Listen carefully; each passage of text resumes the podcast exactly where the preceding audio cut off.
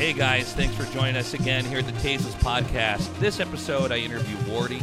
Uh, he is a caster um, who does a ton of solo casting. I, I really appreciate his work. He was out here uh, in Korea for about a week to play in the G S L qualifiers. And um, he fortunately had enough time to stop by my apartment and we recorded this episode. It was really fun. Um, we talked about a lot of different stuff, about what what it's like to be a solo caster, the whole kind of business model of that. Uh, we also do talk about Reddit a little bit and, and the rules there. This was recorded. M- Melty, when was this recorded? Actually, uh, this was recorded on Thursday, Thursday. the uh, eighteenth. Yeah, the uh, yeah the eighteenth. Um, no, I think that would, no, that would have been the twenty-first. The twenty-first. Anyways, the, the point is, is that uh, when you guys are listening to this, I will probably not be in Korea. So this is re- recorded a while back, um, but because uh, I have a, a, an event I'm doing I can't announce yet. Um, but anyways, um, we talked about uh, the Reddit mods, what's going on with that. Um, I talked about some of my experiences with that because Tasis is a bad boy on Reddit right now. Did you see that, Melty? Yeah, I did. I saw that we're getting a little bit of flack for posting our We're podcast. some we're some bad dudes, man. Yeah. Like I don't even recycle guys. Like that's how bad I am. Um, so... Uh, it was interesting, though, to talk about that, and you guys get to hear some of my perspective on that. Um, we also, I think my favorite part of this episode was talking about um, his trip to Turkmenistan, where he casted there. Um, and we'll unpack that more for you guys when the episode actually starts. Before we begin, if you can, please do support us on Patreon. That's patreon.com forward slash tasteless podcast. Um, and I guess that's it. Without further ado, episode seven of the Tasteless Podcast with Wardy. This is where I say I can't do this for real. I did that once in Control, actually. We were about to go live, and I just looked at my own. I can't do this. I acted like I was going to freak out and run off the stage. Um, all right. Wardy, welcome to my house. It's nice here. Is it nice? Yeah, it's cool, right? Yeah. Wait, what, what, was it what you expected? The uh, uh, Yeah, I the, guess. The photos of all my ex-girlfriends with the eyes cut out. and You know, I thought you were into some weird stuff. Yeah. But, well, yeah, baby doll heads on sticks, and no, uh, no, it's it's great to have you uh, down here. Now you were just at the uh, the G S L uh, yes, qualifiers. I was. And did you qualify for the G S L? Shockingly, no. I, I know, right? Everyone, everyone thought I was a big favorite going in, but sometimes you just gotta let the Koreans win as well, right? So, what was it like when you got down there? I mean, were you excited? Were you nervous? Was it? Uh, It was, was it weird? It was pretty cool, right? Because I feel like it's been a long time since I've seen so many of the top Koreans together because they don't really play in that many offline events anymore, right? So I thought it was really cool to see everyone together where I'm very used to seeing all the non-Korean players like that. But yeah, I don't think I've ever seen the Korean players together like that, like in that sort of number. So it's pretty cool to see a lot of people. And I wasn't really nervous because I didn't really think I actually had much chance. So yeah, it was just fun to see people and hang out. And yeah, it was just, just fun. And... Uh, did you win any games? No, I got a walkover, which I'm going to take as a big win for myself. One win, okay. Yeah. didn't didn't do much for it, but yeah. And so, um, what was the game like that, that you played? I mean, did you feel like you got? Did you get it's owned? Actually, or? It's actually insane. Like these guys are so good. Yeah. Like I've played against like better players before and stuff like that. When I play like tournaments in the U K or just if I decide to play something for fun, and like you know when you're outmatched, but these guys are insane. Like. There's just, like, little things that you just don't even think about, and they're, like, scouting constantly, and it's just, like, you just feel so much more under pressure than you've ever felt before. I've never felt like that playing a game of StarCraft. I felt like I actually had no chance at all. Yeah, it, it's a crazy feeling when you're playing against somebody, uh, and they're so good, whether it's StarCraft or another game, that it's, like, you don't even get to do yeah. anything. Yeah. Like, if you're in a fighting game and someone just starts to combo you, and you're like, why? Well, that's just it. I'm watching yeah. my avatar. Can't do the, anything. Get the shit kicked out of it. Um... I actually, uh, a long time ago, you had to get a pro gaming license for StarCraft one. Yeah. And uh, it was a tournament called Courage. And Danamy played in it. And it was just weird playing in it, man. Yeah. Like, I, obviously, the fact that you're, like, the only white guy at the tournament, and, you know, people like, who's, who's this? You know, and, and then uh, to make it worse, there was a documentary crew. This is for a documentary that never came out, by the way. But they filmed Danamy playing in Courage. And, like, I think, even though I do broadcasting, um, there was something weird about having a camera in my face when I'm playing. Yeah. That gave me so much more anxiety. And I just, like, lost my shuttle with my Reaver. And the camera's like right there in my face, and my face was so red. And then they they filmed me walking out, and I looked at Dan, and I'm like, I lost. And like Dan's like, oh man. And then like the camera's continuing to follow me, and I'm like, oh, I don't want this documentary to ever come out. I got lucky, and it yeah. never did, but it was really really awkward. Um, so this is your first time in Seoul, right? Yeah, my first time in Korea. So what what is Seoul like for you? It's pretty interesting so far. I've been here like about a week now. Um, I've done a lot of sightseeing, some partying.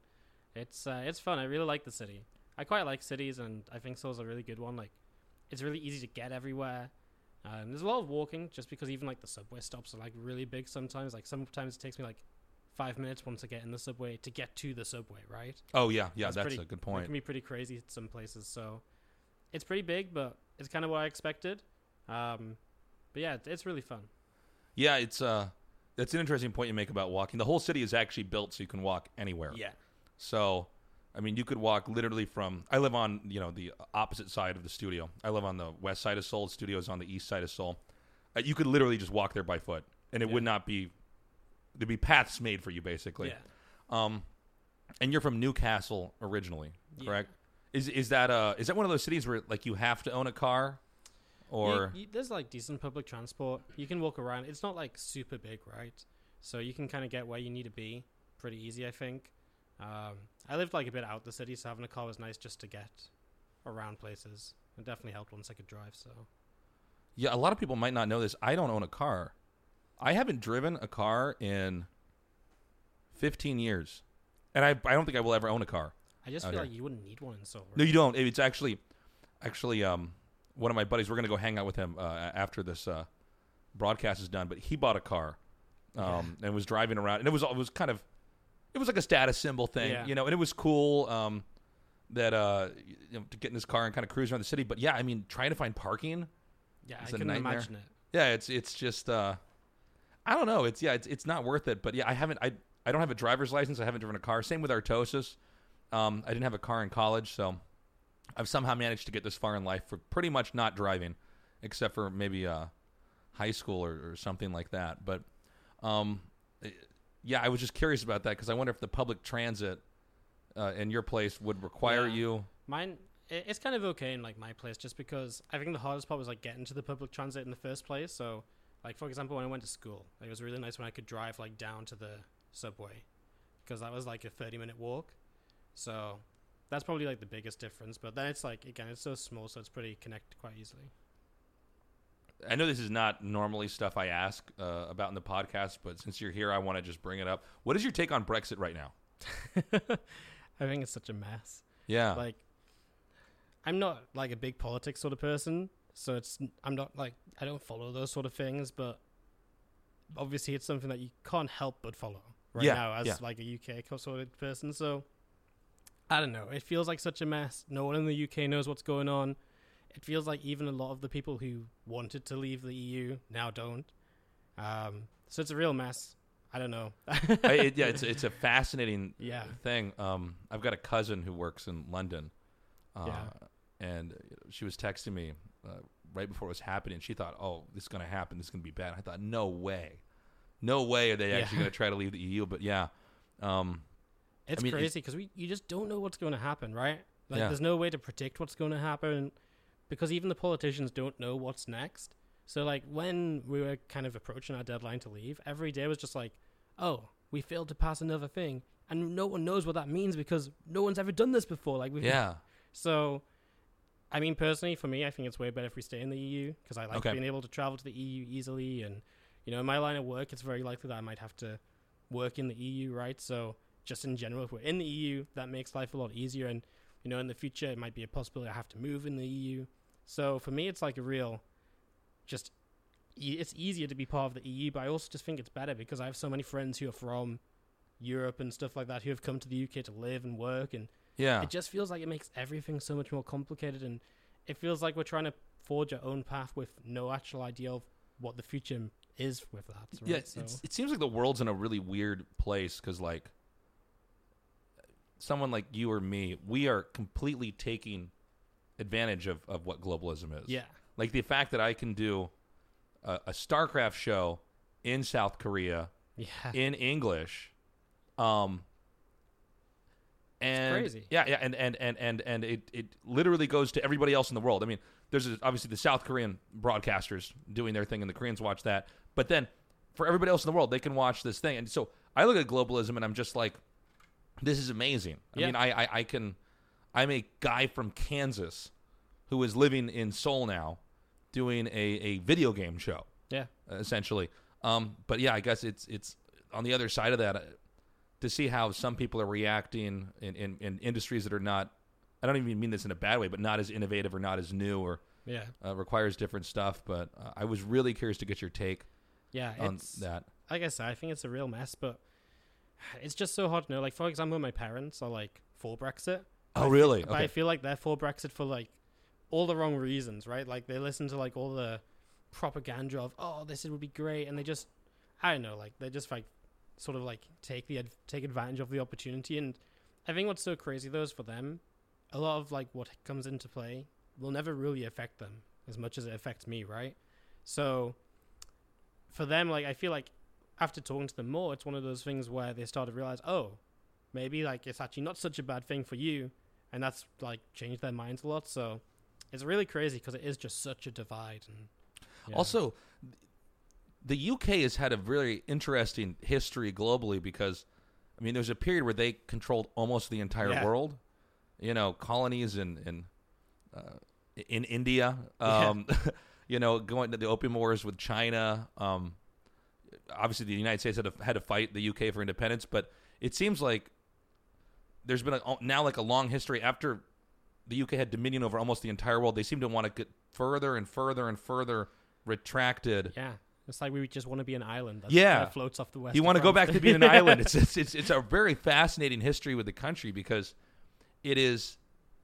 It's not what we used to be, right? It's conti- but it's yeah. it, it, it's the ambitions to continue to implode in, in a way. Um, and I'm not saying it's bad or good. It's just uh, a unique yeah. situation for a country. It's, it is just weird.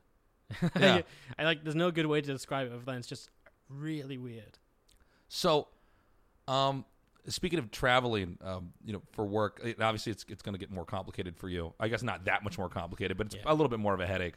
Um, you started as a caster who was, and I've kind of been fascinated by this. You, you're like a one man show. Yeah. Um, and it's totally different than what I do. I think a lot of times people see Dan and me, and there's not an appreciation for how many people it takes to put on like a G S L. Yeah. Um, you know, the dozens of people it takes to run around and get that thing going. Um, but you cast and, and, and manage and produce all on your own. Yeah. I, uh, it's kind of like maybe a very selfish way of thinking, but I always thought from the start, a lot of the things where I was like, oh, if I had someone to help me out, I always felt like they never pulled their weight. And not in an awful way, just in like a, I was all for this, right? But whenever I had someone else, they were just doing that for like a bit of fun. So it's been very difficult for me to ever find someone who's also like all in on what I'm doing. So I kind of adapted to working on my own because I did everything to my standards. And I did everything the way I wanted it to be. And not necessarily that I was a, maybe the best way to work, but I felt it was an easy way for me to work. And I, again, like I adapted a lot of things to be able to work like that. Do you feel like that's you in general, or is this just with your job? Do you feel like you're ever like a, a control freak, or no, I wouldn't say I'm like a control freak, but then I feel like for something I'm so passionate about, I want to make sure it gets done right, and so that's why I kind of have trouble handing things off to other people in the past. But that was again like I'd say a lot of that is more like a long time ago, like when I first got started, and nowadays it's just the case of I don't necessarily need that as much. Slash. In the position I'm at now, it's at the stage where you should kind of pay people for doing that sort of thing, but I'm also not in the position to pay people. So it's that kind of weird combination of I've kind of grown up in this industry learning to do things on my own, and I'm also not quite pl- well placed enough to be able to pay people if I wanted to. So I kind of just carry on the way it's been. So is to to start that out, what was the order of, of what you felt like you had to learn with that? So, I mean, I mean, it all came very naturally in the sense that I started out like adminning some tournaments. So I was uh, helping to run some events for another organization when I was at university. And this was before I was like casting. I was just running like a community group. Um, and then I started casting some tournaments as well. And there was like other people who say had a, there was other people who like in that organization with admin while I casted, right? But then, like, you know, you put those two things together. So I know how to run a tournament. I knew how to cast a tournament, and you sort of just get it to that point where it runs very seamlessly, so that I could nowadays, like if I run a online cup, for example, I don't even think about needing an admin, because I know for a fact, like, the biggest headache is going to be at the very start and like twenty minutes in, when you have that first wave of, oh heck, half the people didn't show up and everyone wants a walkover. Yeah. So now that I know that, I just take like the first half hour of my broadcast very casually. You know, we just kind of have a chill time. We talk to chat a lot. You're still in a game, but you don't, you know, go super seriously on it, right? And so it gives me that sort of period where, oh guys, I just need a moment to like sort this out. And nowadays I have like a laptop set up to the side, so I can talk to people without like not showing the game that's going on, for example. So it's kind of like, in terms of what you learn first, it kind of just depends. It, it's kind of weird, right? Because it just sort of came naturally over time, because I never set out to be a caster, which is kind of very interesting as well. I think, like, I never said, oh, I want to be a StarCraft caster. I just sort of did this thing because I really enjoyed doing it. I kept doing it. And then I got to that point where it's like, well, I actually kind of could maybe do this full time, right? So that's what I started to do. So, so if you weren't, th- that's really uh, interesting, by the way. I, I actually did not know that. I was not expecting you to say that. So what, what did you feel like your actual goal was? I just had a community, and I just wanted to do stuff for the community. And then, you know, one tournament that started out for like bronze to diamond league players became master league players could play. And then it was like, instead of being a one night cup, we did like a, you know, a three month cup, for example, or a three month league. And I just kind of really enjoyed this method of tournament organizing. And, you know, one day I got into a fight with some people. I had a team, uh, so I had a community, and we made like a team. And one day my team got in a fight with the team, uh, like this big team league that was in Europe. Uh, basically the admins screwed us over. So we got in a bit of a fight, and I was like, God, you guys are idiots. I could do this way better. And that's when I made the S C T Improved Team League, which is like one of the big tournaments that really kind of brought me into StarCraft a little bit more. And it was kind of very interesting because, you know, then I learned how to run a team league and go from there. And it was one of those things where it just came out of nowhere, right? And so I didn't make a team league because I was like, you know what, I really think I want to run a team league. It was just something that made sense at the time. And that's kind of feels like everything I've done in StarCraft two just sort of made sense at the time to do something bigger or to go full time and so on.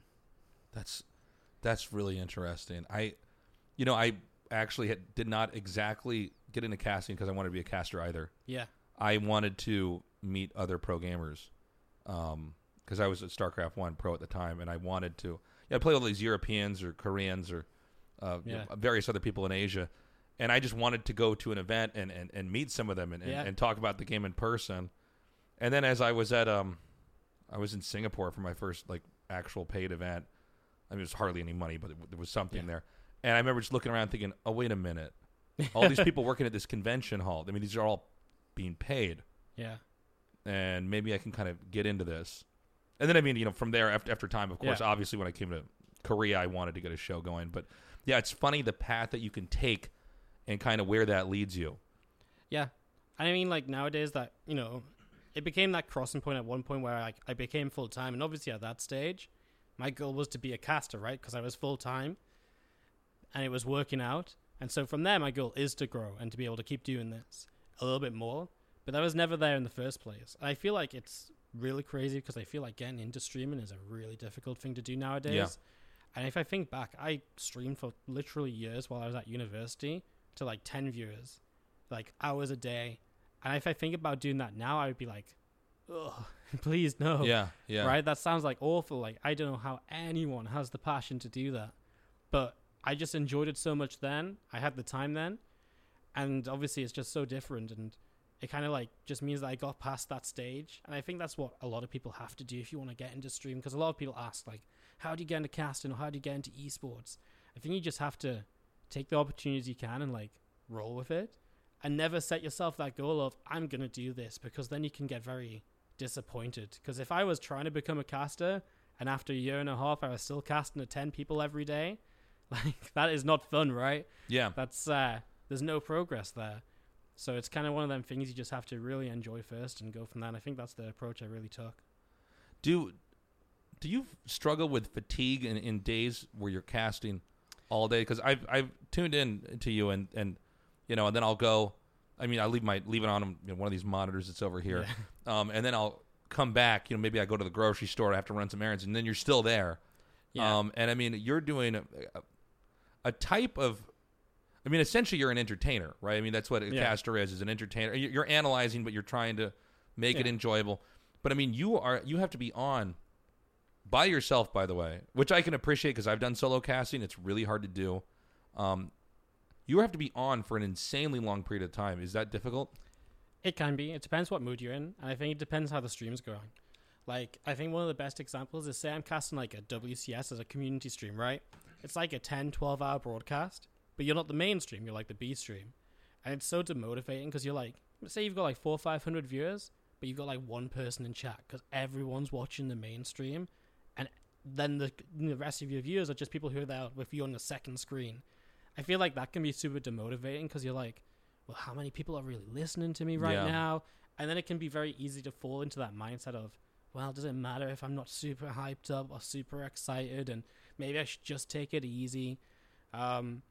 Whereas I think if like the stream is like buzzing and like everyone's like dropping subs, obviously like if people drop money, you love it, right? But that sort of thing helps a lot. Like even if like, say I have like a slow hour or so on the stream, but then like a couple of subs come in, which isn't like a ton of money. It's like, you know, a few bucks.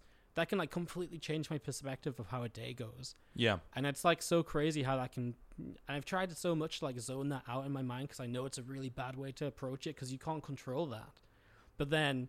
some days you do just wake up and you've got a cast and you're not in the mood for it, right? Like it's really difficult to bring that energy, or like you didn't get a good night's sleep, or I was cast until eleven p.m. Now I have to cast at nine a.m. You know, I've literally done nothing between casts apart from trying to get sleep. So it can be very tiring.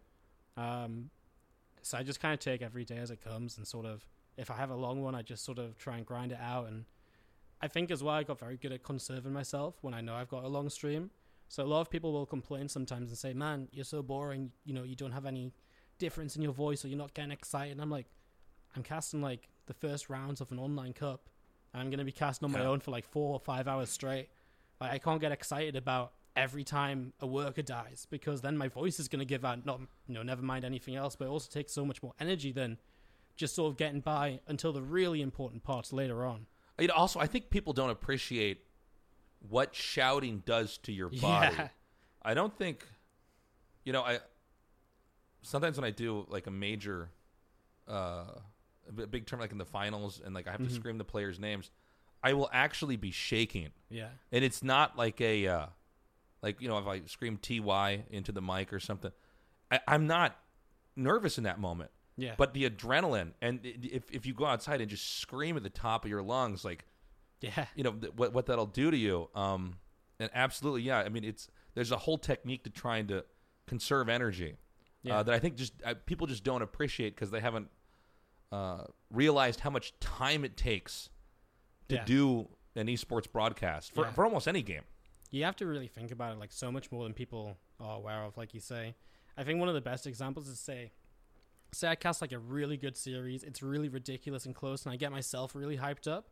Some days, if that's like the first series of the day or something, because, you know, it's just a sick group and even the first match is really good, I can feel like really drained for the second series already. And I'm like, man, this is why, you know, I got to chill out sometimes, because if you go all out in the first series, you know, it can really just bring everything else down from there. And it can be, you know, you can't just make energy up out of nowhere, right? And, you know, you're in the middle of a broadcast, so you can't just run out and like, you know, grab five minutes or you can't just run and like grab something to like pump you up again, right? Like some food or something, or like a chocolate bar, I don't know, like whatever does it for you. But it's it's really weird because like because you, you want to be excited because that's what everyone expects, and it's so frustrating when people are like, man, you're so boring, talk about it. I'm like, I just yelled for half an hour, right? Yeah. And also it kind of depends on what's going on in the game. I felt like there was a yeah. period early on in StarCraft casting where everybody was trying to overhype. Yeah. And it was almost, I mean, th- I'm talking like, you know, seven years ago, okay? So I don't think this is an issue now, but it was like everybody was almost trying to polish this turd a little bit too much. Sometimes yeah. you have a game where it's just, it's a very it's straightforward, right? It's a textbook yeah. game. Like, we have that in G S L. So, okay, this is a very straightforward loss. Yeah. I don't say, you know, cross-eyed into the camera, that was the greatest game I've ever seen. Because it wasn't. And and it's it's like dishonest to the viewer. And, and I think there was a period where there was some kind of weird demand for overhype. Yeah. And, it, you know, and I think it's gone away a little bit. It, the thing is as well, sometimes it's like, it's like you watch P V Z, for example, and you get like the third Stargate opening in a row, and someone in the chat is going to be like, man, why aren't you talking about the game? It's like, because we literally just discussed this like five times in a row already. Nothing's changing. It's the same. And you can't come up with the same things again and again, because as a caster, like if I cast the same matchup like two or three times that day, you're already like very worn out of saying the same thing. So it's more yeah. fun just to like, especially in my position. And that's kind of the position between like being a caster on a Twitch stream versus like casting on like a G S L or something, right? Like I could cast like so many games in a day. So it becomes really important for me to not say the same things again and again for my own sanity and to enjoy it. And again, because I have that out as well of being able to like talk to chat a little bit, but then it's also hard to find that balance, right? Because well, also there's the, the weird reversal of that, right? Where let's say that you did say the same thing every time, then you're gonna get the you're the gonna criticism. Get the hate from you're someone. Saying the same yeah. fucking thing every time, Wardy. Yeah, I've been tuning in for three hours and you're yeah. just saying the same thing. Stop like, repeating you know yourself. Else? Yeah, yeah. Can't win, man. Yeah, it's it's tricky. Well, also I guess you know now with the internet the way it is, you can get feedback that is so much more than you might actually need. Yeah, you know it's almost like if I knew what everybody that was on the street thought about me. yeah. You know, I mean, just, that, you know, I, I don't need that. I mean, I shouldn't care to begin with, right? Uh, but at the same time, like if I thought, oh, the, this person, this yeah. person thinks you're ugly. This person, you uh, know, uh, is is suspicious of you. This person thinks you look nice. It's just, it's too much. Yeah. You know, um, it's really amplified with Twitch chat as well, right? Because I have to read chat because I'm a streamer. Yeah, right? Like it's not like I'm sat at W C S and I don't have chat open. My That's job, a good point. My job is to like read chat. My job is to see people who subscribe and support the stream, and you know to be interactive with them, because that's what makes my stream a bit different to someone who's just going all out, like talking about the game or whatever, right? And it helps you through those like slow moments. But then you've got people who'll be like, "Why are you talking to chat?" And like you know, the one time you miss something because you're looking at chat, for example, and everyone's like, "Oh, come on!" So it's uh, it's kind of like the tough parts of what I do, I guess. Yeah, it's. That, that's a very good point with the chat, too, because I, I don't ever see Twitch chat. Yeah. I'm never there. I've, I've had people ask me this, are you, are you reading Twitch? No, there's no way. Like yeah. I, I couldn't for the kind of the work that I'm doing. Actually, you know what's interesting, by the way? Did you know that the uh, Koreans casters read Africa T V chat? Really? Uh, I know they do it for A S L. I believe they do it for G S L as well. Yeah. But they'll interact with the chat. That's interesting. Uh, on that. But that's just not a thing in, like, English broadcasting at, like, major yeah. events, right? Yeah, it's... it's uh, and I don't know how exactly they do it. And just for the people listening, because I think some people might not be aware that Africa T V is also a streaming service. Yeah. Um, it's not just a, it's more than the production company that owns G S L, but they're a streaming service too. And they're basically only big in Korea. Um, but uh, I, I don't know. Culturally, I think the, the chats behave a little bit more differently and people are more ready to kind of have fun with that. But they also have t- a lot more moderation uh, in that to keep it manageable. Yeah, but that is a, a different style, um, and I don't know. For Dan, we thought we thought because they offered it to us. We said no, we don't want to have yeah, the chat open. uh, yeah, well, besides just horrible racist stuff yeah. and just being accosted over the internet in front of all these people. But I think even if you had it modded, I think the style that we've got now, it just works, right? I think it works, right? And you know, it, I, I don't want to kind of throttle the show yeah. too much for what, because now we've got an audience. People kind of expect a certain thing. Now, you went from casting. I mean, obviously, you still you still do this kind of marathon solo. You're doing everything cast from home, but you you've had the opportunity now to travel to major international yeah. uh, events. What what was the what was the first event you went to globally, and then what was that like? So my first global event was W S G America Finals in Brazil, and it was a bit of a shock because they kind of told me to do it on Sunday, and I flew on Wednesday. So I went from like... Oh, that happens a lot. Yeah. It's a lot of stuff in esports. It's that's very esports, last second. Right? But that was my first like feel of like working in esports as well. Yeah. Um, it was a very relaxed like introduction to it because it was... While it was like a major event where they flew out, it wasn't like a super... I would say it wasn't like a super professional broadcast. W S G gets criticized quite a bit for its broadcasts, and that was definitely one of those days where... It was literally like you sit at the desk, your producer tells you to start talking, you talk, and then you stop. And they don't have like in, like any cool videos or anything. Like it was just like cut to break screen. So it was like a very relaxed intro to it, and it was with uh, Rotterdam and Penguin. And those are guys who I've like known before and who I've talked to before, so it was like, you know, it was a nice way to get into it. And I don't know, like, I feel like that was a very nice way to transition through, because I was very excited, but then I also didn't feel like super nervous about it, because it's not like I just like, it wasn't like, it was like, here, you're doing W C S. This is like make or break. So also, I guess that was that going out to the audience? The, your voice was it? So like, no, because it was in Brazil, so they had like Brazilian casters. Oh, so there's Portuguese so. casters yeah. there. Okay, because um, this is something that I think people don't tend to think about if yeah. they don't cast. But there's like three types of broadcasts. There's a kind that you do from home, yeah, um, or or you know, uh, in, in in any kind of studio, but you're there's no there's no live audience that can hear you. And then there's the kind um, that you have where it's like, okay, your voice is going out. You're at a live event. There is an audience, but they can't hear you. Yeah.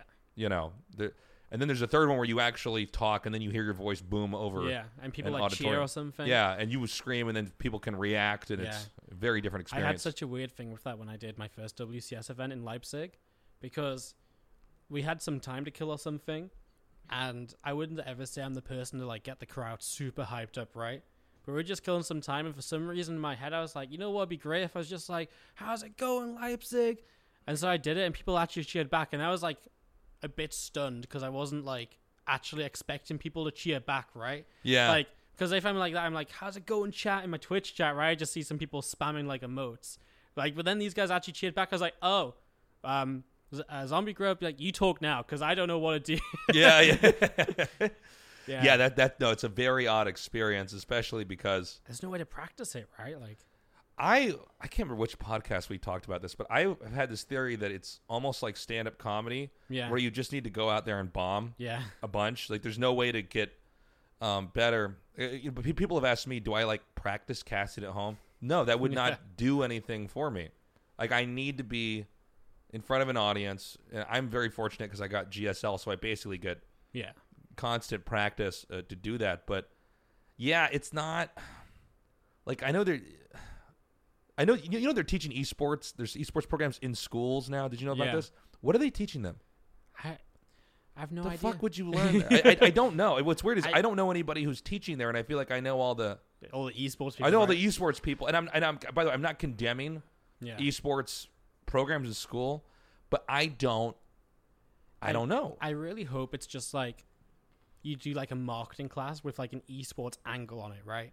Like, that's what I hope it is, because otherwise I'm like, what do you actually like? Do you learn to be a pro player? Like, I think it's like to get a job in in the industry, or, or, or but th- what's weird about it is this is so new, and it's actually not a very figured out thing, especially yeah. the money making side of it. That I'm I just wonder what they would be teaching them. But yeah, I mean, to to become a caster, I guess in theory you could have a school.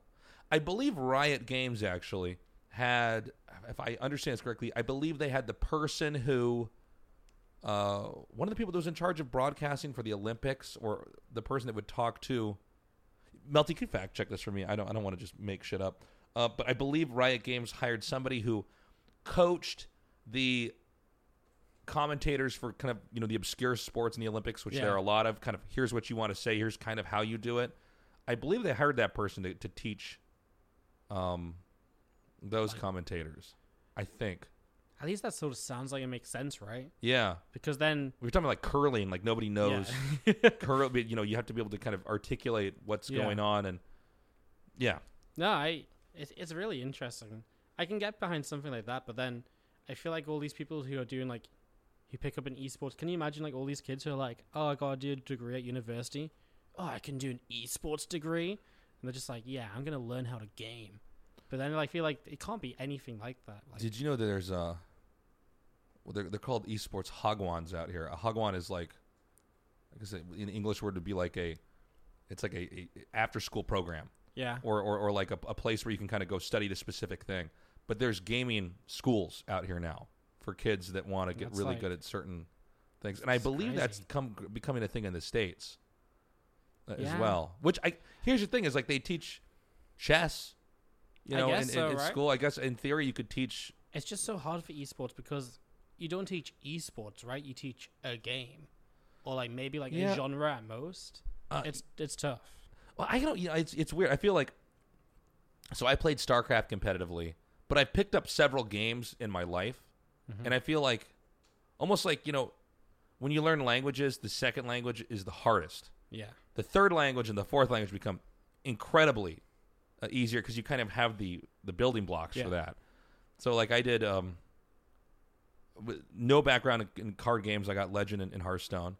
Um, and then I went to Street Fighter, and I I got, I would say, good at that. I mean, yeah. not not like Evo level or anything like that, but I, I can play. Like, I know mm. how to play. And I felt like each time I tried to pick up a, a new game, it got easier. And now I'm I'm, I'm actually, uh, me and Melty, our producer, we're learning chess together. Um, since my wrists are still kind of fucked up, I can't play yeah. anything mechanical right now. But and I feel like even that, I'm like, okay, I'm, I feel like I'm catching on to it more. So I guess in theory, if you had somebody who had enough experience in games with kind of game theory. I guess so. It's so, it just seems like such a wide spectrum of everything, right? Yeah.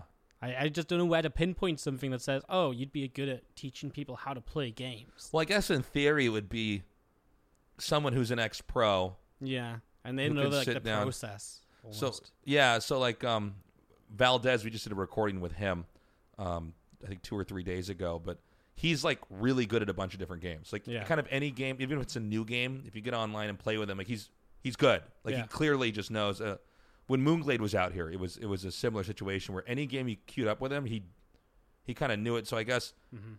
but the thing is, it's so new that I I, I feel like it almost just feels like a money grab in a way, right? You think so? I don't I don't want to say that it is. I just feel like because of my previous experience, like with things in esports, that people try and like make something out of it that's not there yet. Oh, that's the, okay. You know that's, what I mean? That's totally that right? is totally a thing. So, well, there's definitely a lot of weird money stuff going on in esports that yeah. is uh, very, very strange. Um, but I guess in theory you could have a school, but I don't think that's what these. I think there's a difference between these esports teams or esports tutoring, like yeah. pro gaming tutoring, and then I guess what they're teaching at universities. I really, at some point in time, need to get somebody in one of these programs on the show. Yeah, and kind of really just ask them, okay, what what's going on there? I, f- I feel like it must be like, say, like you do like a marketing course, right? But it's like based around esports, so like instead of like learning the marketing of like England or something. I don't know what you learn in marketing, but like you do like esports based stuff. U C I, uh, Division of Continuing Education, Esports Specialization. No, uh, Melty has just pulled this up on screen. We, it says what you will learn: examine relationships in the esports communities, understand how their different roles affect each other, explore esports from behind the scenes, and learn what it means to be involved in esports. Learn the structures of what an esports organizations, of what an esports organizations. might look like, and build the groundwork for an understanding of esports, of the esports industry. Uh, understand the roles and influences that game developers have in the industry. So that basically that doesn't like, tell me anything yeah, at all. That's like, hey, we're going to tell you what esports is in like the first hour, and then I don't know what. yeah. Scroll down. I, I don't want to read this guy's name, but this is the answer. I don't want to read his name on air because I'm not trying to trash on the guy. But okay, so it's a program in Irvine.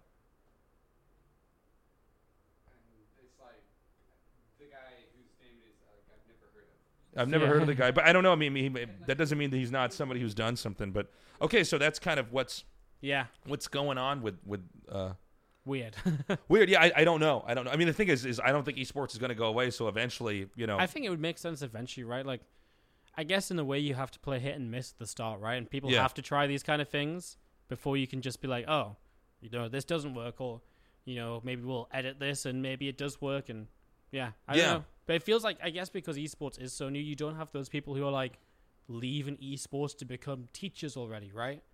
Whereas right. like a lot of like, you know, that's how kind of it works at like at universities and stuff. Like you have people who have like done research and studied a lot of things, and then they become professors. And obviously maybe they're still doing research or something, or however that works. But like, I just don't think we're at that stage of esports yet. So it is meant to feel a bit weird, I suppose. Yeah, I guess also, from where we came in gaming, this was such a non-existent yeah. thing that was kind of made out of nothing so that the idea of it being institutionalized at all is so crazy to me. But yeah, yeah it's uh, it's interesting. I don't know. Um, hey, guys, we're going to stop for a quick break here. Um, and I want to thank two of our top Patreon supporters, Charlie Sheaver and John Kernicki. Thank you guys so much for continuing to uh, to help us fund this podcast. It's really appreciated. Um, How you doing, Melty? I'm good. Now that you, now that you see, because we had to re-record this, now you're actually mic'd up. One day, if we get enough money, guys, I will buy a third microphone. Yeah. Um, we just got to pay off the first two. We got to pay off the first, first two. How much did those first two mics cost? Uh, all in all, we spent about three thousand dollars on equipment. I spent what? No, no, I knew that. Uh, yeah, really uh, expensive mics, but I tell you, man, it does make a difference having good sound quality. And then, uh, is my apartment a little bit cooler in here? Uh, yeah, since it is. Since the G-Clef.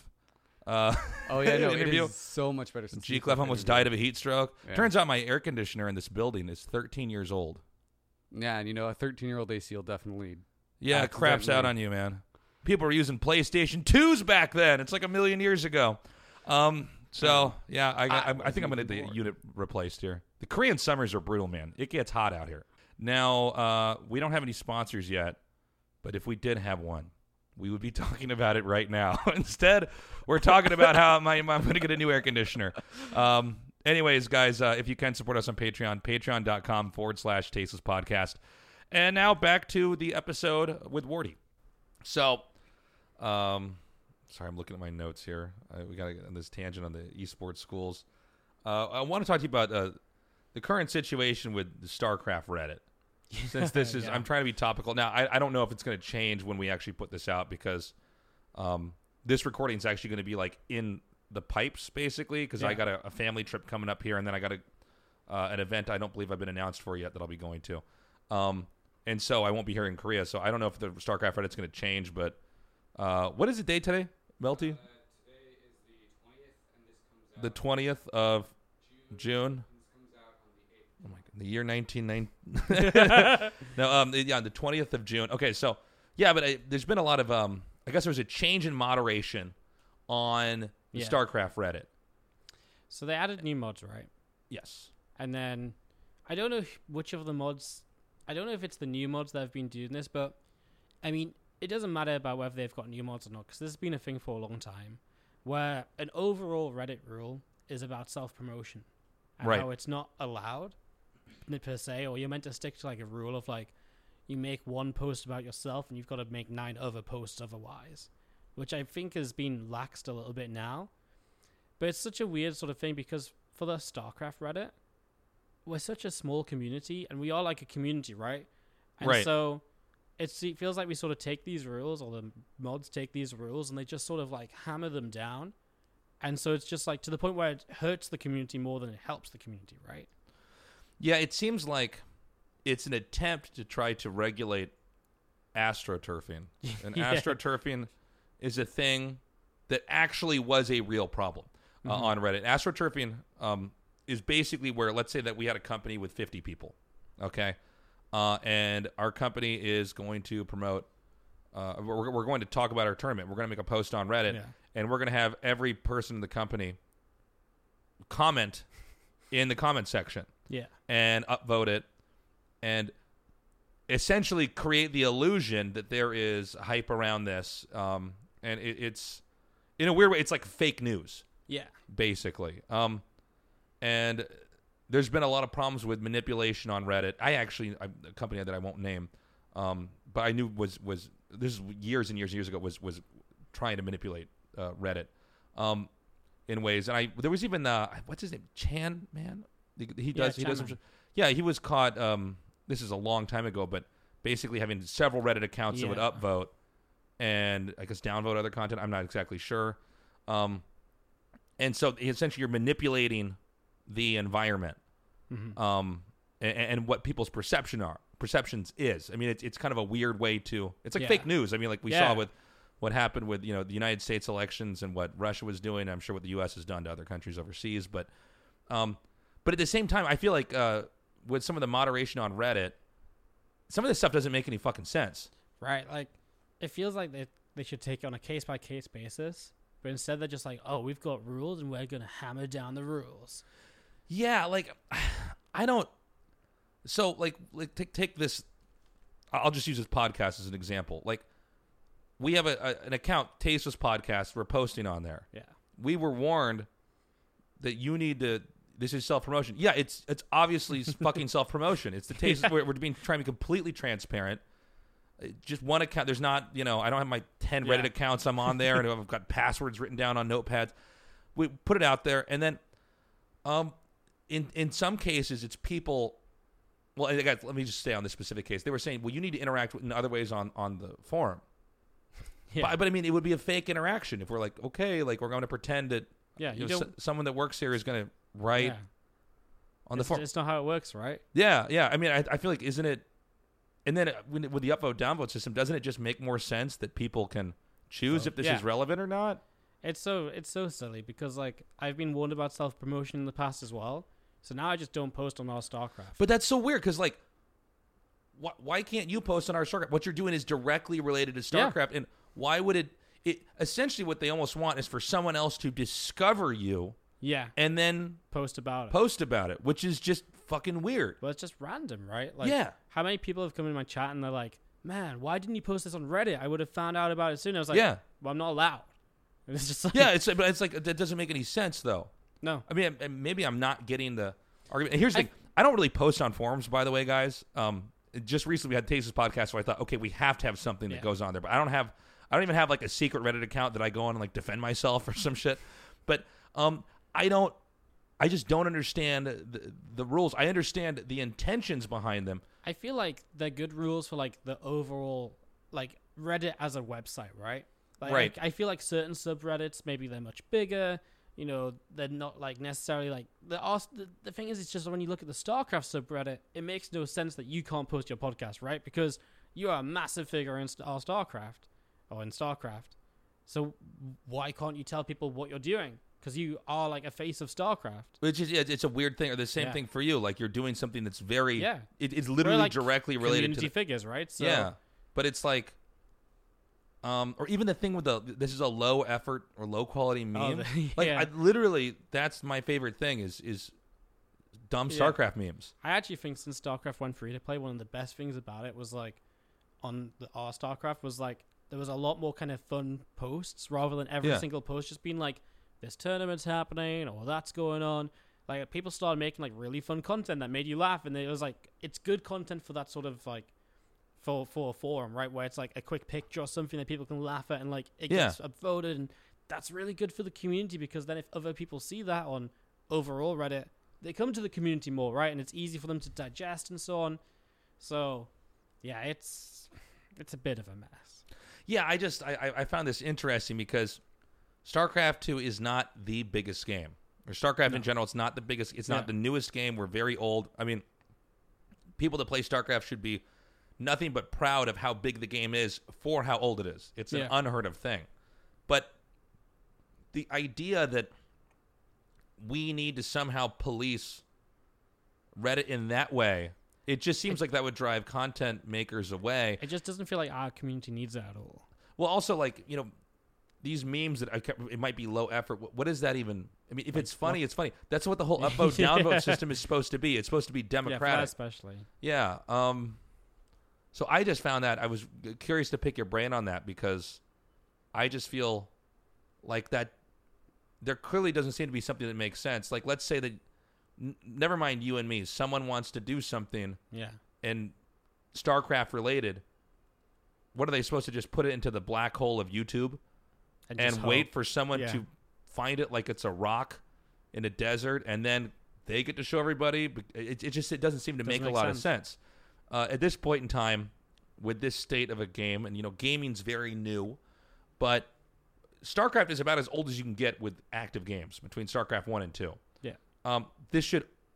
The subreddit should only be a ground for breeding more StarCraft content and, and sharing more StarCraft content. It should not be anything, I think, otherwise. Yeah, it's it's really weird. Yeah. I guess we're on the same page as this. I just I thought it was worth talking about because... It's it's hard to put stuff out there. It's just it's just so weird. Like, I feel like one of the things that happens is, like, for example, Baystray T V, they post something and they're like, oh, I'm going to delete this when it's done. Almost as though it's like you're afraid to promote the content. And you're trying to convince people it's okay to upvote this because it'll be gone when it's over. And it's like... Well, I just don't understand. Like, yeah, that's a great example. What's what's wrong with them just saying this is happening yeah. now? And if, and if people see it later, they can go check it out. Because there's Volkswagen yeah. things, right? Yeah, I mean, it, you, you have to assume that there's people that might stumble upon this uh, post and say, oh, I forgot. Yeah. They base trade did this thing. Let me go check that out, or let me, you know, mark that on my weekend. I'll go watch yeah. that. And it just doesn't seem to be, it just doesn't seem to make a lot of sense. No. Um, I could understand it for like, say like Fortnite just became big, right? Yeah. And like, say you have like twenty people an hour trying to post their new video of how they build in Fortnite or something. Something suddenly like that maybe becomes a problem. But I feel like for the StarCraft specifically, you don't have loads of new content creators trying to use it as like a step, like a stepping stone to like get big quick. Yeah, because we were t- touching upon this earlier on, but you know, there's a lot of weird money grab stuff going on yeah. in, in esports because um, the projected numbers as this continues to grow, it's going to just be ridiculous, ridiculously big. So I actually could appreciate a brand new game. Yeah. Um, a, a, you know, a, a subreddit, you know, a, a group coming in and trying to, to take over and take advantage um, uh, of it. But at the same time, when you have uh, StarCraft two, which is, what is it, like eight years old now? Yeah. You know, if you make a show, let's say it's a, let's take another game, Final Fantasy Tactics, okay? Old game, classic game. Let's say that you want to make some kind of content around Final Fantasy Tactics. You would post it on the Final Fantasy Tactics. Yeah, of course. Subreddit. Because it, the, the, the odds of... That's the, that's the audience. That's the, that's the audience, right? Um, whereas with, yeah, with, with the StarCraft, I, I just don't understand how this would encourage any content creators to do. No, I really don't think it or, does. Or if you play by the rules, then it's this weird fake thing. Like, I have to go ask one of my friends to post yeah. it for me. Or... Which is against the rules. Like, yeah, but I mean, that's what I would have to do, yeah. right? Or, you or know, just like really hope that someone's like, hey, you know what would be good if I posted this to Reddit? Yeah, or, yeah, rely on the inconsistency. But then, like, they just... I mean, shouldn't they assume that you're posting it to Reddit as well? Like, that's what a lot of people I talk to. When I say yeah. this in my chat, I'm like, oh, I don't post things on Reddit because I'm not meant to self-promote.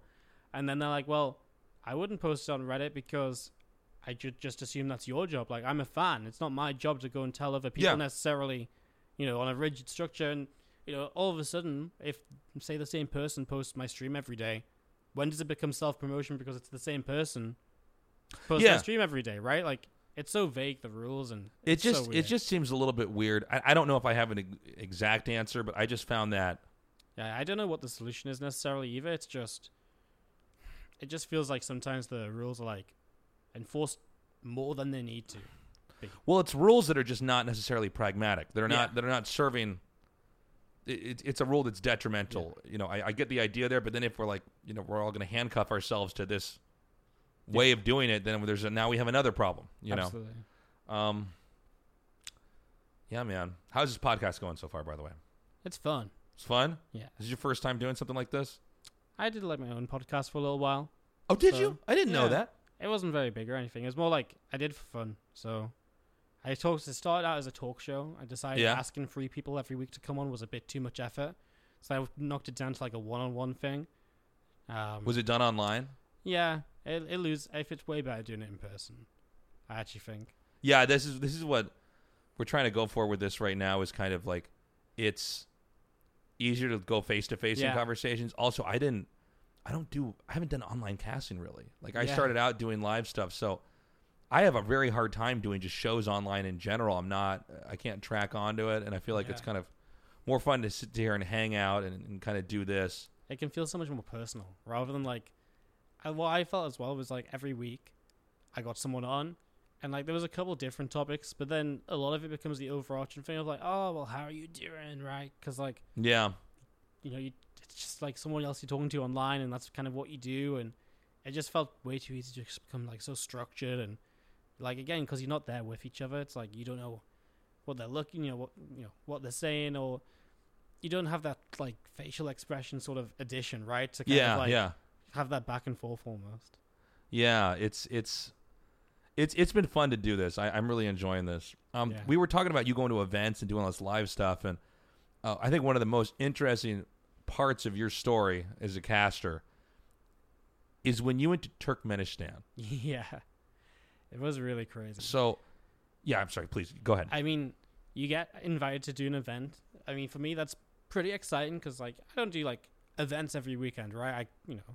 Get a few a year or something. So you get invited to an event that you've not really heard of before. It's like, oh, it's the Asian Indoor Martial Arts Game. It's kind of like, yeah. But they're like, it's actually like associated with the Olympics. And you're like, oh, cool. That sounds really sick, right? Yeah. And then like, it's in Turkmenistan. And you're like, I don't know what that is. Yeah. Th- this is the funny thing too, is like, I'm sure it's the same for you in school, but like in our education system, there are blind spots yeah. in geography that they're just not I had no touching idea. upon. I mean, that's in the, in my head, I always call it like the Stan region. There's what is it? Yeah, Uzbekistan, uh, Turkmenistan. Yeah. Is there Tajikistan? Yeah, there's uh, Melty's pulling this up. It's just We're next to the other ones that end with Stan, right? And it's like yeah, somehow uh, what's what's the deal with that? All those countries got together like we're the Stans, you know. I think it had something to do with the Soviet Union. Melty says it has something to do with the Soviet Union. Yeah, you're you're probably right. That's such a small Kazakhstan. Yeah. Uzbek, you know, there's a lot of Uzbeki uh, people in Korea. Oh, really? There's a lot of Uzbekistan people yeah. out here. Um, in fact, I believe if they fix the, if the North Korea South Korea thing ever gets settled down, there's going to be a train that goes from Uzbekistan to South Korea. Oh, really? You know, they're going to try to get the trains all connected out there. So you were in uh, Turkmenistan, which is for the people listening. Wait, uh, Melty. Oh, right there. I'm sorry. It's just north of Iran. Yeah. And Afghanistan, mm-hmm. and. Um, Uh, Uzbekistan is just above it. Yeah. And Turkmenistan is actually uh, one of the most isolated countries in the world, an authoritarian government, no free press. They give out five thousand visas a year. five thousand visas a year. Yeah, for everything. It's also oil rich. Yeah, so that's extremely Just to make rich. It clear. So yeah. it's not um, it's not a uh, situation where like, speaking of which, I went to Azerbaijan, mm-hmm. like uh, for an event. It, beautiful city. Yeah, uh, Baku is an amazing place. I had no, no, no, nothing about I- Azerbaijan at all, um, and I was really impressed. What was Turkmenistan like for you? Super weird, because like it went from this place that I'd never heard anything about. Yeah, so I googled it and was like, I shouldn't go there. It's like second worst in human rights, right? It's North yeah, Korea's it's, number it, one, North and Korea, then and then it's Turkmenistan second. Yeah. Like I think. A couple of the casters for other games turned it down because they were from America, and their American traveling suggestions was like, do not go there at any cost. Yeah. Like, and like the British one was like, well, if you get a visa to go there, I guess it's okay for you to go there because who gets a visa to go to Turkmenistan? Yeah. So it's, uh, it was really weird because. And you, but, but just to be clear, you casted StarCraft two down there. Yes. So it was, um, like I said, it's part of the Asian Indoor Martial Arts Games, which is like an Olympic certified event, which right. is one of the reasons I went, because it was like we're there on behalf of the Olympic Games or the Olympic uh, Committee or however you call it. Right. So that made it like a bit of a, you know, easier sleeping at night, right? But it was very weird. I mean, from the moment we landed, this like this grand majestic airport. Our plane there was full on like Turkmenistan Airlines. Turns out they were all just going for a layover. We were the only three people out of a full plane to get off at Turkmenistan. Oh, my God. Right? Oh, that's so, so crazy. So we arrive in this, like, and this airport's decorated, like, it's made of marble. It's got gold, like, decorations around it. Like, it is absolutely magnificent. It's huge. There's, like, twenty, like, carousels of bags. And obviously, like, me, Rapid, and uh, one of the Halfstone casters, I think. Oh, I can't remember who I traveled with. But, like, there's, like, three of us on the plane. Like, our three bags were obviously the only ones there because they're the only ones that got off the plane. So it's, like, this massive, like, massive place. Like, I can't even, like, describe how magnificent it was. And we were, like, the only people there. We get escorted right away to, like, the car to get in. And, like, we're driving through the city. It's really beautiful. Like, everywhere's lit up nice. We get taken to, like, the top of the hill that, like, overlooks the city to, like, the like this massive hotel. And it was just, like, it was like, wow, this place is really stunning and everything. But then even, like, when we check into the hotel, like, you realize something's off because they took our passports off us. And it's like... Really? Yeah. So it's like, you don't leave unless we let you leave. Oh, and that was, so like... crazy. And that that's was, so... Yeah, yeah, right? And so that would be terrifying if we... Like, again, like, because we were there on behalf of, like, the Olympic Committee or whatever, it's, like, a bit more like, okay, well, I can handle this, but that's not something, like, I would have been okay with otherwise, right? Like... Yeah. And it was a bit weird because when we got to the hotel, like, obviously it was the hotel where they put, like, all the, like, uh, commentators of, like, other gate of, like, the sports in for the for the event. Yeah. So, like, it was actually full of people, like, you know, foreigners who'd been there for, like, weeks and weeks. And so they were quite happy, like, getting drunk within, like, the vicinity of the hotel. But it was. Is it like, almost like you're in like a city inside of a city kind yeah, of thing? It really like was because like yeah. we got out and some like Spanish guys like, "Hey guys, how you doing? Welcome." And it's like that was like such a different experience from anything else while we were there, right? And it's like I wouldn't have dared like had a drink and like walk down the street. I think Rapid told me. Because uh, he, you know, he takes a lot of photos on his phone. Yeah. He like took a photo of some building that turned out to be a government building. Yeah, and they took his phone away yeah. from him. Yeah, and then they it was like an hour or something. And then they gave the phone back, and the picture was gone. Yeah, it's crazy. It's like whoa. I know. Like that's that's crazy. But you know, the thing is, that's a part of the world. Yeah, I mean, there's if you look at the pop, what's a Melty? Can you put the population of Turkmenistan? There's actually a lot of people living there. I mean, but yeah, I've never met and, anybody from there. I don't believe there's a lot of so, free travel. And it's just just um, a country that just isn't talked about, I think, because, you know, North Korea gets so much attention and, you know, the nuclear it, weapons and there's a war in Afghanistan yeah. adjacent to that. And there's been problems in Pakistan. But this is a, uh, a Turkmenistan, only five point seven million people. I But there's al- it's also like a lot of desert. So it's like. Oh, my God. It's actually way like, less than I thought. But like I think like the cities are very populated. Look at Tajikistan's killing it with almost nine million. They're crushing. But so what's crazy, though, is we went to the capital city, right? And we didn't see a single, like, pedestrian. Like, yeah. We saw no one. Because they got told, like, while these games won, you don't go out in the streets. You don't drive your cars. You only get the bus to the games to make a crowd, and that's what you do. And that's like... Oh, my God. And it's like, these are, like, the experiences we had there that you don't really think about until you get back, but...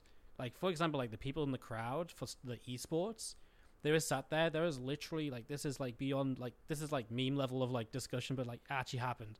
There's, like, someone that's job was to hold up the sign to clap. Oh, my God! Right? And, they, and the crowd claps. And we talk to them, and they're like, yeah, if I don't clap, they don't let me finish my degree here. Oh, my God! Right? It's, like, really messed up. And you like, I really wish I could have gone to the stream and seen this. I just, I'm so curious. It's crazy, right? Like, yeah. So it's almost like I didn't, I don't even know if I saw Turkmenistan because I feel like it wasn't really Turkmenistan. It was like, this is Turkmenistan for these games. Dude. And they, like, like they're rich as well. Like, they built, like, an Olympic park for these games. This is the crazy thing as well. Like, it's a real Olympic park. Like, it's massive. They've got, like, a massive stadium. It's got to have, like, the Olympic torch in as well. And, like, I think, like, one of the uh, things of Turkmenistan is, like, a horse. So, they like, the Olympic torch was held in, like, a horse's head. And I'm talking, like, it's, ma- like, a massive stadium. And, like, the top, like, hot part of the oval is, like, a massive horse with, like, the flame in its head. And no one's in it. Like, this entire Olympic so city, it would take you, like, weird. four hours to walk around. Yeah. No one's there. Because no one's there. Like, you get told to go to this event and clap, and that's it.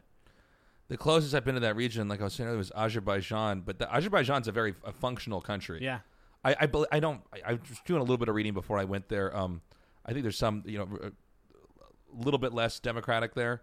Yeah. Um, but it, I, I got there and I was. It's again an oil-rich country. Yeah. And it's one of these places. If you're an American or, or Brit, you just don't.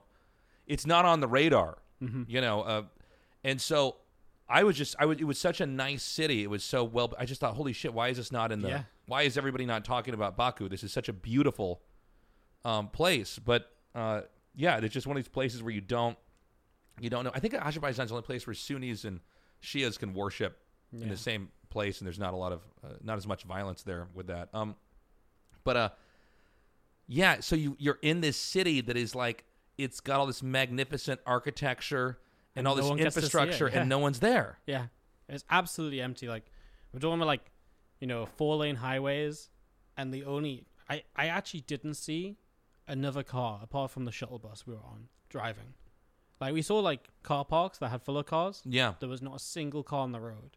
Because, obviously, like, really? for, for the games, they were just like, yeah, you don't drive. I Like, that's all we can assume anyways, because why else would no one be driving when the, we saw cars just not on the road? It's that's so... so interesting. It's, it's honestly... I You could talk about it for hours, because... just trying to convince people how crazy it was, because it really was like such a weird experience. Actually, um, I don't know if you knew this, but I almost went to North Korea. Yeah, yeah. I I have a friend of mine. Um, we were gonna go. Uh, he'd actually been there once before, and it's like a guided tour. Yeah, it's not. And I wanted to go on the the, the weird guided tour. Yeah. Um, and obviously, I'm not gonna do anything stupid. I'm not gonna mm. you know steal a poster or.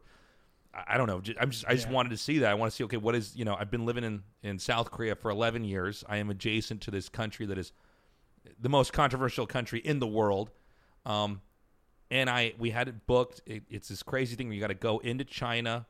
Then yeah. from China, you fly into North Korea, and then you have a minder with you. And I thought, this is going to just be so cool. I'm going to have this totally weird experience. Yeah. Um, but the, the trip was booked around the, basically not even around, the same time that Trump would move into office. And I just thought, I don't know. If it's safe. Yeah, it's, it, I, I don't know what he might tweet. You know, nobody knew what he was going to be like before he got in office. And I thought, yeah, he might say the wrong thing. I mean, he did, you know, now we know he did call him like Little Rocket Man, uh, Kim Jong-un. You know, I, I didn't know what he might say. And I thought, okay, well, this might be just a little bit too dicey. Yeah. Um, so I canceled. But uh, actually, the, the friend I was going to go, we're going to meet a- after uh, for drinks here. Um, but yeah, what it was September first. Melty's pulling this up on uh, on screen for us. So September first of twenty seventeen, the United States uh, Department, sorry, the United States Department of State has prohibited the use of U S passports. There's validation uh, for travel to North Korea. Yeah, yeah, that's right. And that was since that guy died. The um, Otto, I can't remember his full name. Hmm. An American died. Did you did you know about that? This guy stole a poster, a propaganda yeah, I poster, think so. And then uh, I don't know. It was totally weird. He's like, there's videos of him like crying and, and saying he messed up and he needs to be let go. And then he died of botulism, which is just like a weird thing yeah. people don't die from anymore. But I don't know what the conditions are like over there. Otto, how do I read that name? Melty? Warmbier? Warmbier? Warmbier? Warmbier? Warmbier, I think. Sorry, Otto. uh, don't know how to say his name correctly. Mm. Um, but that's so cool that you had that experience going yeah. to Turkmenistan. I think that it's a weird thing in esports that I think is not... People that follow esports don't tend to realize this, that people in esports travel. Yeah, they're going to all sorts of crazy places and seeing the world. Even though you think of gaming as kind of a homebody, antisocial thing, yeah. working in esports is quite the opposite. Yeah, you get to go all over the place. I've gotten to travel everywhere, but like Turkmenistan's like one of those places where I will never go there again. I'm ninety-nine point nine percent sure, unless for some reason like some other tournament happens there. But it's not somewhere I'm ever going to get a visa for, right? So it's like... I'll never go there again, and I probably never would have even knew it would exist if it wasn't for esports. Um, yeah. And I got such a unique experience of it, too, because I think, again, if you usually go there, you have to have a guide. But because we were there on behalf of the Olympic Committee, it was like, you don't need a guide because they locked all the citizens away. Um, so, yeah, it was it was a really cool experience, and I've gone to travel everywhere with esports now, basically. Like, I find it I would find it difficult to think of somewhere I haven't been uh, for esports. I mean, there's a few places in Europe, and I mean, there's places, right? But in terms of like general areas of the world, like I've been to America, I've been to South America, Asia. Obviously, I live in Europe. I've been to, you know, stretches of Europe I wouldn't maybe usually go to. Even like parts of like countries that, like for example, Germany, right? Home Story Cups in Krefeld. I would never go to Krefeld. Yeah. If like it wasn't for that. Um, Leipzig is another city in Germany that we have W C S at some years. I would never have gone there if it wasn't for esports as well. So it's a real eye-opener in terms of traveling. Yeah, that's something I've always been blown away by. Um, like, I, let's take uh, you know an E S L event you go work for. Uh, E S L, it's people from all over the world. Yeah. That are down there. I mean, I've I've had, I I've worked in production companies where it's like you have a person from every continent. Yeah. Um, you know. It, it, All, everybody's using you know, English, but you know it, it's all the kind of different types of broken English. It's like the best of the best. Yeah, all coming together, and that's so cool as well, though, right? Yeah. Like, I've been to so many places now as well where it's just like, you know what, I'm going to stay a few extra days with my friend who I met for esports. Right. So, like I did that in San Francisco. Um, you know, I was just like, it's after, amazing. City. Yeah, after BlizzCon one time, I flew up to San Francisco and stayed with, stayed with Fear Dragon for a few days. And it's like that's crazy because that saves me like the cost of a hotel for a week, and that means I can travel more than I would ever usually be able to because, you know, it, it's just opportunities I would never have because why would I know people there? So it's like coming out to Korea. Obviously, like South Korea is very, you know, based around esports, right? But even coming out here, I come out here because I know people here. So I travel out here on my own. Whereas if it wasn't for that, I feel like I would have had to find someone I know to travel here with just to, you know, feel comfortable while I was here. So I think that's crazy because it really made me want to travel everywhere. And I feel like I can travel anywhere now as well because I almost feel like I know people everywhere. It is really really crazy in that regard. Yeah, it's it's funny. I had the similar experience where I was in Romania doing an event. It was one of my favorite events I did. I was doing like hosting instead of yeah. casting, which I did for a little bit. I didn't like it as much. I I want to cast mm-hmm. more, but um, and uh, I just I asked some of the guys that were in the event. I said, I'm going to be here for an extra day. Can you you know recommend me what to do? They said, oh, we'll have some of our buddies take you out. Yeah. They, these guys brought me out for a great night. They were all wonderful people, and I got to experience Bucharest, and it was just incredible. I thought I would never be in Romania, yeah, or you know, many of the other countries I've been to, but I thought it just wasn't on the like a list of places I would think yeah. to go, and and I loved it, and I loved the food, and the people were great, and I thought, how cool is this? Yeah, it pushes you, you out know. of your comfort zone, right? Like, yeah, I think even if you're like an explorative person, Romania really isn't somewhere you like just like yeah, Romania, like unless you like literally throw a dart at the map, and right? Hits. Yeah. Like it's just so it's just so out there, and it's wonderful, and I, yeah. and I loved it, and and I've had this with so many places that I've gone to where I think it just wouldn't have occurred to me, and not only that, but just to like see a, a stadium fill up. Uh, it was for DreamHack was when I was there, but it, we're broadcasting in English. The audience is loving it. Everybody's having so yeah. much fun. I'm like, this is so cool. Yeah, that's really sick. You know, and, and to see all these people kind of come together. W- w- if you could go to another country, um. that I guess would be feasible in esports. Hmm. So you can't say like Antarctica. I can't say North. I can't say North Korea where I cast the tournament that Kim Jong Un wins every time. I've got guys with fucking A K forty-sevens pointed at my face. I got to talk about maybe that. Like Australia. Australia. Yeah. I've been to Australia. I cast there. It is the yeah. the fans are so cool in yeah. Australia. You can tell every yeah. time there's an event there, like in other esports and stuff. Because I guess we haven't had like a a massive StarCraft event in Australia for quite a long time. Yeah. But um, like when you watch like the other games in Australia, like the crowd there is goes crazy. But that's one of those places where it's like I'd want to go, but then having a reason to go helps. Like Melty just pulled up the time it takes to fly there. It takes twenty-three hours. Oh no, Australia is a moon base, man. And that's like a one-stop flight. Yeah. So if you imagine you got a layover, you're talking like a thirty-hour travel. twenty-three hours and ten minutes to fly from and that's London like to Australia. Jeez. Or one stop, yeah. Like, it's it's ridiculous. Like, I mean, like, in my eyes, I would never want to do that. But then if I'm, like, going there to work, it's completely different. And it gives me a reason. And I'd absolutely, like, if I got a chance to go there, I would. And I would totally, like, stay an extra week afterwards to, like, explore and stuff. You know, there's a, it's kind of a known secret with people that work in esports, but the two best audiences in esports are uh, Australians and Polish audiences. Yeah. And a lot of times the worst audiences have been German. Germans just don't tend to re- it, it, it, I, I'm not beating up on Germany, but they just tend to not be as animated yeah. in, yeah, in esports sense. matches it, it, I, I don't know what it is. It was pointed out to me by somebody uh, top tier in the industry, and I, after I started going between Poland and Germany doing events, I said, oh my god, you're right. For some yeah. reason the, the, the, the Germans seem to consume the event almost in a in a movie theater type of way. Yeah. They're quiet, they're focused. Different cultures, isn't it? Yeah, and, and for some reason the Poles tend to be more uh, like it's a sporting yeah. match. And Australians are just awesome and kind of I mean, jovial. They're just crazy and, in the first place. Right? Yeah, yeah.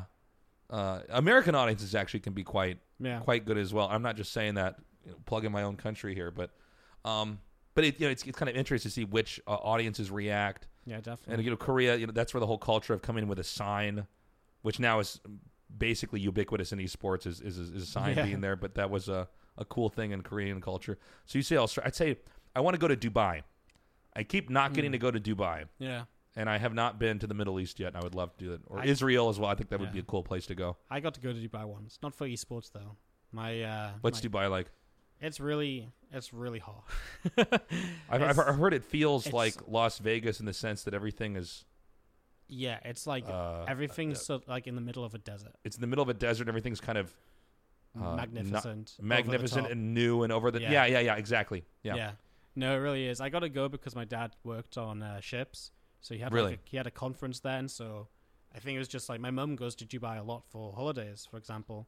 Um, so for one time, my dad was like, "Oh well, you know, we've got a hotel. You may as well come out." So we did. It really was like just. Like everything's like super pretty, everything's like really well built up, but that's so weird because like you can go like down to like the street market and you can buy anything for like a dollar. Really? It's like, like for example, like you can buy like, you know, you can buy like food for the evening for a dollar, and you know, you can eat like a king. Like you can eat so much. You can buy like a bag of like pastries. It's like a dollar, and it's like overflowing. Like they can't give you enough. And then like why? Why is that the case? I have no idea. But it's so. I, but it's so weird. Like because then you can like one of my mum's favorite thing to do is like to go down by the river, and to um, like buy like a bag of pastries or something for dinner. And then, like, get on the little boat that goes across, and it's like, you know, health and safety doesn't exist on it, but like, you pay like probably like ten cents to get on this boat to go across the river, and like, they row you across. And it's like just a really cool way to spend like literally five dollars and like spend an entire evening. So it's that like fascinating, super extremes. I actually, another place I love to go to in Kazakhstan is, first of all, I've never been to Latin America. I really want to go there. I just, yeah. I've been unlucky. I, you know, no one's booked me there. Uh, I'd love to cast in Africa. Mm. I have a buddy of mine who's South African, and he actually invited me to go to um, Cape Town I and know. stay with him and his family. But I just couldn't. I didn't. You know, I had too much work to do. Yeah. I would love to check it out, but I, yeah, I actually. This is going to sound really weird, but you know, you were talking about how you hadn't been to Aus- Australia yet, and part of it was like, well, you should probably have a reason to go, yeah, because there's a chance there could be an esports event there, and um. You know, why go uh, to visit Australia and then you might end up working yeah. there two years later. I had this with Japan. Yeah. When I for, I've been in Korea for eleven years, I didn't go to Japan because I just thought, well, obviously, there's obviously there's going to be an esports event that's going to hire me to go to Japan. And so I just kept waiting, and I would get flown to work in China, and then I get flown to work in Taiwan. I get flown to work in Hong Kong. And I could, and then you know, I, in the meanwhile, I visited Vietnam and Cambodia and Thailand and Indonesia. Um, I, I've been all over Asia. I just never ended up in Japan because I just thought, okay, well, it's such yeah. a short flight, and I'm going to be there for it, and it hasn't happened yet. And I just went for my first time uh, last year for Christmas, hmm. and finally checked it out. It was like the That's last cool. Asian country. It's great. I, I love Japan. I prefer Korea. Japan is. Uh, People don't realize, I think, if they haven't been to both countries, they, they assume that Korea and Japan are. I've when I talk to like Americans, for instance, they assume they're like the same country yeah. or like pretty similar. Sure, it just in like how they feel, kind of like an America-Canada thing. Yeah. They're very similar to each other, but uh, after living in Korea for a long time, Japan is very different in a lot of ways. Mm-hmm. Even if the two countries are so similar to each other compared to everything else, um, it just operates in a different way. Japan's awesome. Yeah. I love Japan. Uh, uh, I think a little bit more insular than Korea.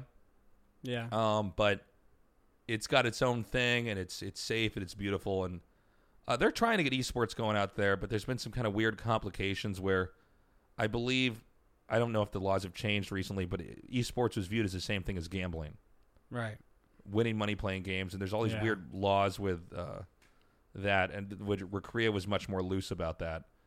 Um, but yeah, uh, hopefully someday I'll cast something in Japan. That'd be fun. Yeah, it'd be a cool uh, to place do. to visit. Yeah. So what are you going to do with the rest of your time here in, in Seoul? Um, so I'm here for another three or four days. So I'm doing G S L qualifiers again tomorrow, just to see people and hang out and that kind of stuff. And then G S L finals the day after. So obviously kind of one of the big reasons I came was for G S L. So I kind of feel like I've done a lot of my sightseeing and that kind of stuff. So I'm kind of finally at the StarCraft part. So a lot of StarCraft in the next couple of days, and then maybe just a couple of other little areas that I want to check out. Uh, no one in particular. I'm just going to see where the days take me. Sick. Well, this was a lot of fun doing this podcast. Thank yeah, you so awesome. much, Wardy. Um, and I guess that does it. That's a wrap. Thanks for listening to this episode of the Tasteless Podcast, guys. It's really uh, it's really appreciated. Um, I know we're starting small, but I have no intentions of stopping uh, and you know doing Uh, anything else with my life. Yeah, we're just going to be full-time podcasting. yeah, yeah. I don't, I don't know why that came out so weird. Guys, thanks so much for uh, for joining us. Uh, as usual, we'll be back in two weeks with another episode. Guest uh, has not been announced yet. Uh, if you can, please support us on Patreon. That's patreon.com forward slash Tasis Podcast. This episode was produced by Melty, artwork by Alarise, music by Mark Lentz. I'm one of those people. You're one of those people, yeah. Um, bye-bye. I'll see you guys in two weeks.